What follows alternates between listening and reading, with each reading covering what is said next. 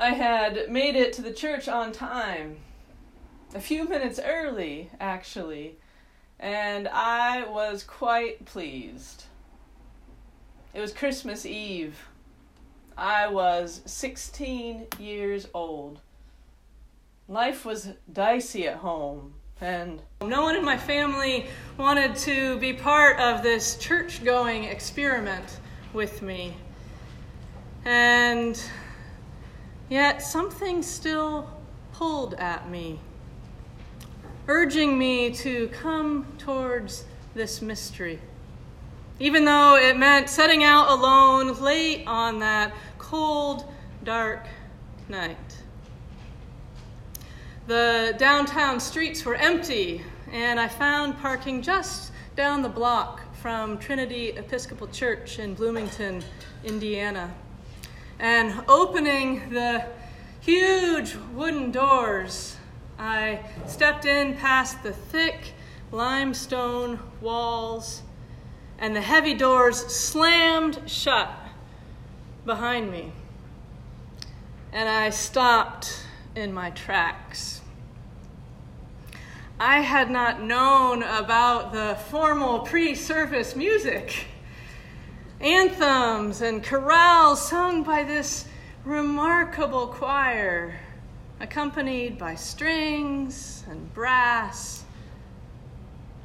I stood there in the aisle, looking around at the jam packed church, every seat taken no doubt people had been there for some time already. I was flustered and disappointed, and I was about to slink back out before anyone could see who was making the ruckus in the middle of such beauty when an usher appeared at my side. It was someone I vaguely recognized but did not know who motioned for me to come. He nodded, welcoming me in. Come. He handed me a bulletin, and even as the gorgeous music continued to fill the candlelit church, he gracefully and graciously helped me find a bit of room in a packed pew. On so many levels. I felt alone and out of place there. By myself, arriving late, not really knowing how things worked or what page we were on, and surrounded by people who appeared to have life much more together than I. And more than that, they were clearly together. Long lines of families reunited for the holidays, shoulder to shoulder in church. And then there was me. For all the beauty and pressure and hype, the, the truth is that Christmas can also be awkward and lonely. At least it, it sure seemed like it was headed in that direction for Mary and Joseph. I wonder if those soon to be parents felt that unease, if they carried doubts, considered trying to somehow slip out into the shadows. I wonder if they worried about what it is that they were saying yes to, if they questioned if it was too late to change their minds. I mean, can you imagine? We know the story, but, but if we really stop to consider it, Mary was pregnant and they weren't married. Joseph had decided to stay with her, no doubt to his own shame in the eyes of so many in that patriarchal, patriarchal culture. They were traveling far from home and they weren't sure where they would stay, who would offer them help, how they might find respite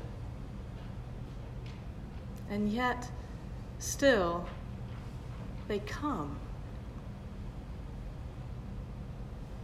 Like Mary and Joseph, I, I questioned whether there was room for me. I wondered if I was foolish to be heeding this beckoning invitation, this nudging to listen to the Spirit and attempt to draw near. I had so many questions and so many doubts, and I did not yet know if this church could hold all that with me. As I drove home that Christmas Eve, well after midnight, the, the bittersweetness of it all still stuck in my throat, it began to snow. Lightly at first, and then picking up speed, the, the big flakes growing thicker and thicker. I had to slow way down, crawling along the empty country roads, alone in that absolute stillness.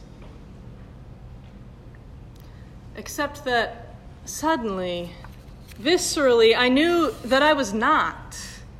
Deep in my core, as yet without words to articulate it, I knew that there was something about this incarnation, this inbreaking of God.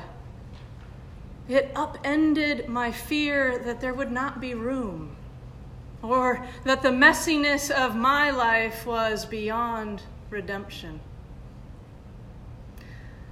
As the snow swirled, I trusted, even as I did not yet understand how or why. I trusted that I could be grafted into this body, that there would be life here.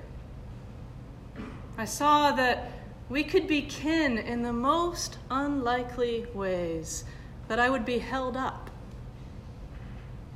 and in that stillness, as the snow fell, I trusted that these people would be the ones to make space for me, to fold me into their families, and that they would be the ones to show up, becoming part of mine also. This uncertainty this stress, this aloneness, this is precisely where God enters in. This is the gift of this night.